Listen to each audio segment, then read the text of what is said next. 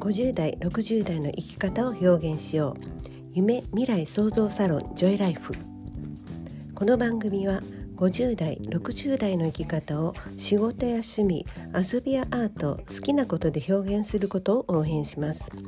新しい時代自分メディアを持って発信してまいりましょう。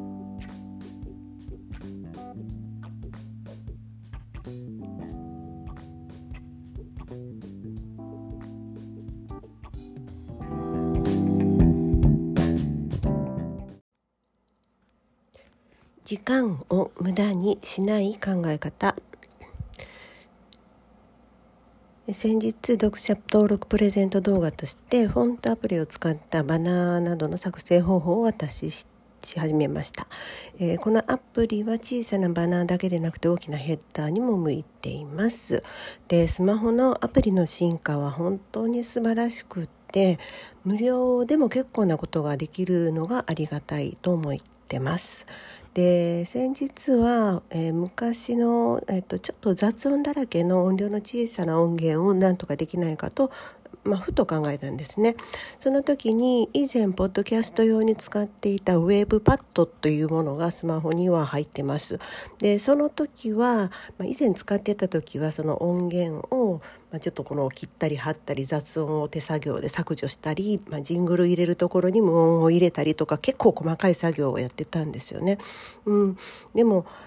まあ、ちょっとその細かい作業をやったその音源は もう全部まとめて削除する羽目になったんですけれども、まあ、人生ねどこで役に立つかは分かりません、まあ、何がどこで役に立つかは分からないし人生が無駄になることは何もないとは思ってます。うん、で結局、えー、先ほど言ってた、えーと、何ですか雑音だらけの音量はウェブパッドでパッと雑音を消して音量を上げることっていうのはもう一瞬でできたので本当素晴らしいと思いますね。なんかこうあまり意識してないんですけれどももうスマホやパソコンを使ってる時点で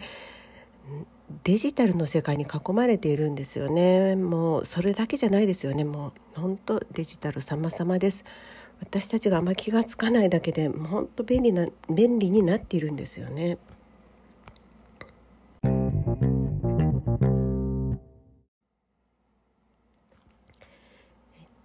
えーと、時間は自分のために使おうと思った、まあ、過去の出来事があります。で人生無駄になることは何もないとはいえやはりもう人のために自分の時間を無駄には使いたくありません。で自分の時間は自分のために有効に大切に使おうとも決めました。どういうことかというと人のために使う時はきちんと対価をいただくということですね。で無料でしたこととか善意でしたこと無償でやったことっていうのはあのあだになることもやっぱあります。うん、でこれは自分のためにはならない自分のためにもならないですし相手のためにもなりません。でそうですね。あのコツコツ積み上げたものを足元から崩されたり一瞬で失ったり白紙にされたりする時はなんかあの自分はそうしたいわけじゃないのでやっぱ必ず他人が絡む時なのでうんやはりその、まあ、自分もそうかもしれないですけれども人の時間に対してこう無頓着というかあまり気が回らない人っていうのは多いんじゃないかなと思うんですね。まあそれはあの自分も人のこと言えないので仕方がないと思います。うんただやはり自分がね自分の時間を大事にしなかったことは悔やまれますので別にその相手を恨んだりとかそういうことはないんですけれどもあのやはりコツコツと積み上げるのは自分の持っているものに対してだけにしたいと思います。で自分の持っているシステムや自分のウェブツールや自分が管理するものということです。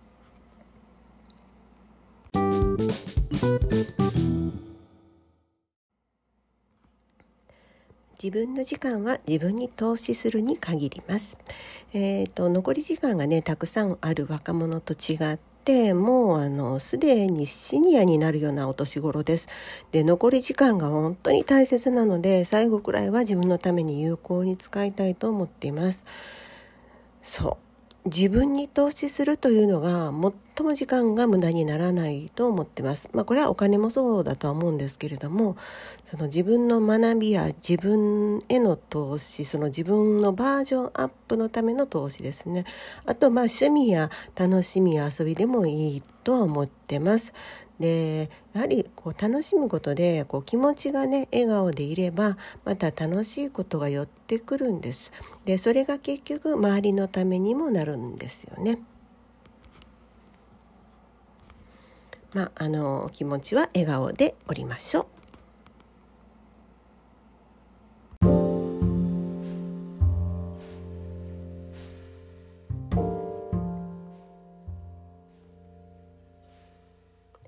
この放送は自立した女性の活躍と子どもの笑顔と日本の未来を応援するジョイライフがお届けしました。